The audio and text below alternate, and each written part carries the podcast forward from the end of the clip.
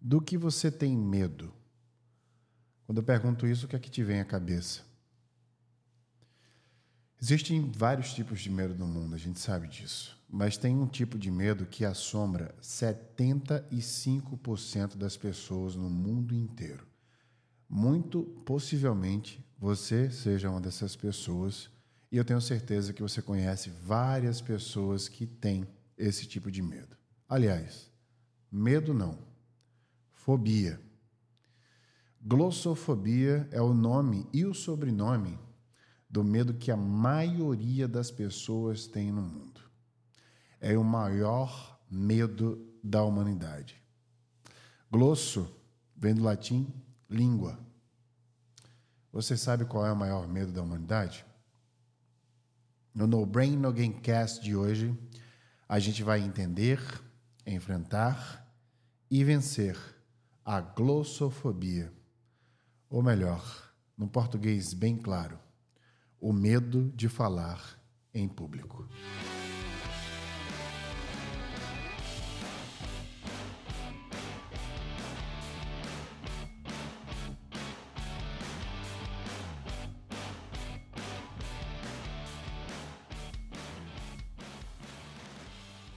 O No Brain Again Cast de hoje é sobre o medo de falar em público, exatamente o que eu faço a maior parte do tempo no meu trabalho, na verdade, é falar em público. Então, eu vou trazer muita experiência e perspectiva científica que eu estudei para poder falar melhor em público, inclusive.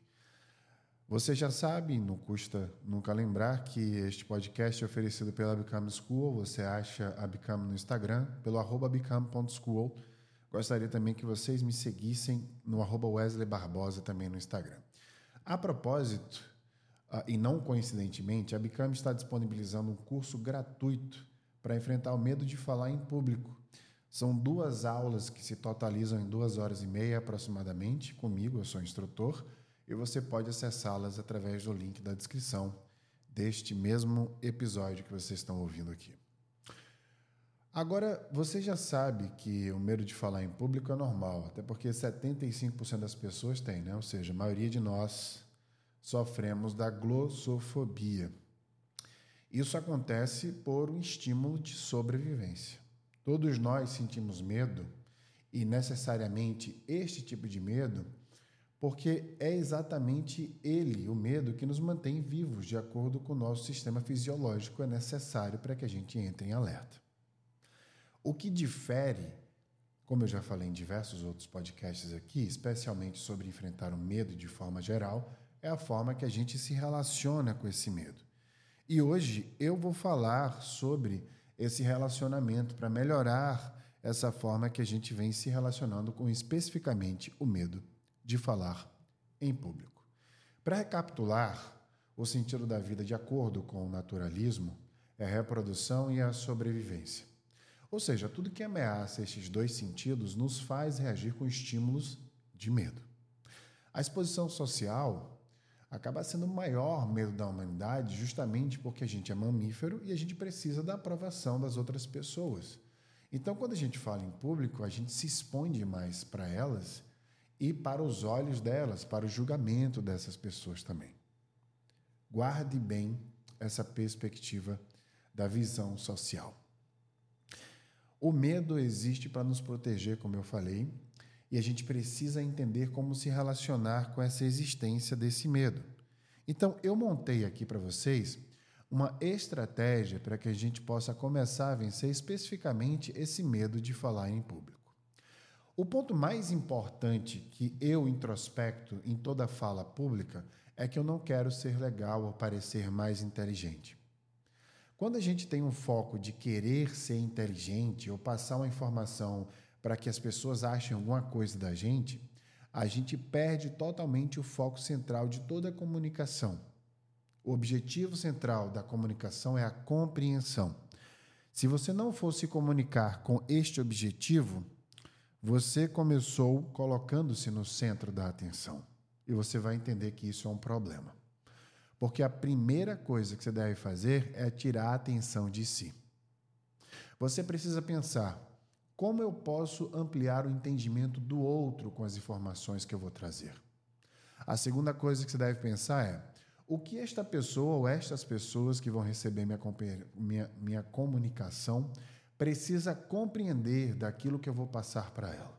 Essas duas perguntas me fazem fazer vários cortes nos possíveis ruídos de comunicação que eu poderia trazer para dentro dessa apresentação que eu vou fazer. E aqui existe existe diversas formas de comunicar, a gente sabe disso. Ou seja, existem as formas reativas, que é quando você faz uma entrevista de emprego ou entrevista na mídia, porque as pessoas nos perguntam e a gente responde. E existem as formas reativas, aliás, proativas da comunicação, que são as formas onde a gente proativamente fala.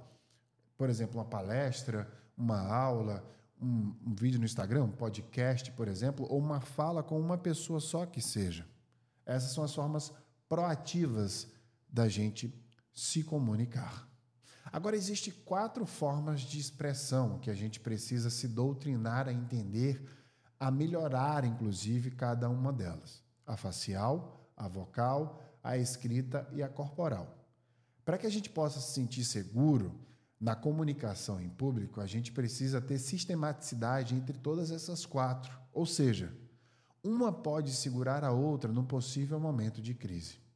Quando a gente tiver qualquer falha de algum modo dentro das expressões públicas em um desses quatro itens, a estratégia aqui é fazer que um recurso supra a falta que o outro pode trazer nessa comunicação pública. Ou seja, se você não é muito bem nas expressões faciais, o vocal, escrita ou corporal pode te ajudar e vice-versa em alguma forma. Então é por isso que é super importante na preparação de falar em público, nós temos muito, nós termos muito bem desenhado como é o nosso desempenho em cada uma dessas formas de expressão. E a gente vai, obviamente, que qualificar essas formas, fazendo cursos né, de oratória, cursos de leitura fria, cursos de copy, por exemplo, escrever melhor, e cursos de improviso de teatro para ter uma expressão corporal melhor. Depende muito da sua área, é óbvio, você não vai precisar se qualificar tanto em todos os quatro. Mas se você trabalha com comunicação, e se eu puder te dar um conselho, invista rapidamente e ferozmente em entender estes quatro pilares e como você desempenha e também como você pode melhorá-lo. Quando a gente se aproxima de um problema e a gente ativa o medo, a gente precisa entender que essa ansiedade, este medo que a gente sente, essa culpa e essa vergonha são também causados pela ausência da personalidade. A autenticidade, ela ativa o córtex pré-frontal, que é a mesma área do cérebro responsável pela inteligência. Se não estamos sendo autênticos, a gente vai estar vulnerável à insegurança. Ou seja, em outras palavras, o ápice da nossa inteligência e segurança é a nossa autenticidade. Existe, porém, outra forma de vencer o medo de falar em público. Você consegue imaginar? Eu fiquei extremamente surpreso quando eu descobri essa outra forma e extremamente contente, feliz. É uma descoberta super recente. E a ciência nos, tra nos traz como uma estrutura para que a gente possa, de uma vez por todas, melhorar a estratégia e vencer o medo de falar em público. Para a gente entender, a gente precisa voltar primeiro aos tempos pré-históricos, quando os humanos perceberam os olhos os observando, como se fosse uma ameaça existencial. Esses olhos eram os é, olhos de predadores. As pessoas tinham medo de serem comidas vivas. Em resposta a esta herança pré-histórica, a amígdala cerebral, que é essa glândula responsável por nos ajudar a responder ao perigo, se ativa na maior velocidade possível.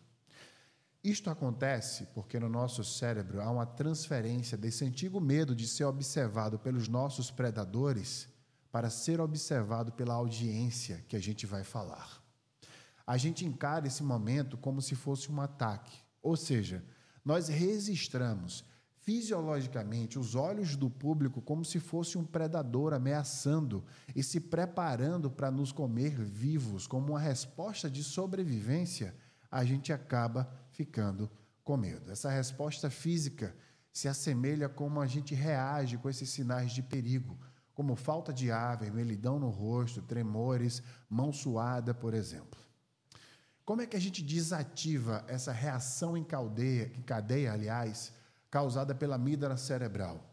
Como que nós podemos desativar o medo causado pela amígdala cerebral no momento que nós estamos falando em público? De acordo com a ciência, além da atenção plena e do controle da respiração, uma das melhores formas para a gente se acalmar diante de uma crise de medo e ansiedade pública é ativando a generosidade. Ser gentil desarma o botão do pânico orgânico acalmando a amígdala cerebral, tirando o foco de nós mesmos. Os estudos mostram que o aumento da generosidade leva à diminuição na atividade da amígdala cerebral, porque mostra bondade e generosidade.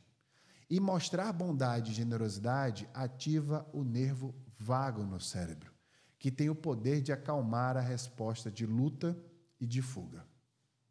Veja, Independente se você vai falar com uma pessoa ou com mil pessoas, olhar nos olhos dessas pessoas, mostrar preocupação com elas, ser generoso e ser gentil, ativa o nervo vago e faz com que a gente naturalmente desative a atividade da amígdala cerebral. A generosidade, portanto, neutraliza a sensação de estar sob ataque. Por isso, ache sempre um sentido no que você vai comunicar antes da comunicação iniciar. Se você sabe o porquê você está ali e o sentido do porquê que você vai falar o que você quer falar, você vai se acalmar. Nenhuma comunicação é sobre quem você é ou você mesmo. Tudo está sobre como o outro vai ser impactado. Porque ser generoso é sempre produzir algo que vai ser melhor para todo mundo, não apenas para você mesmo.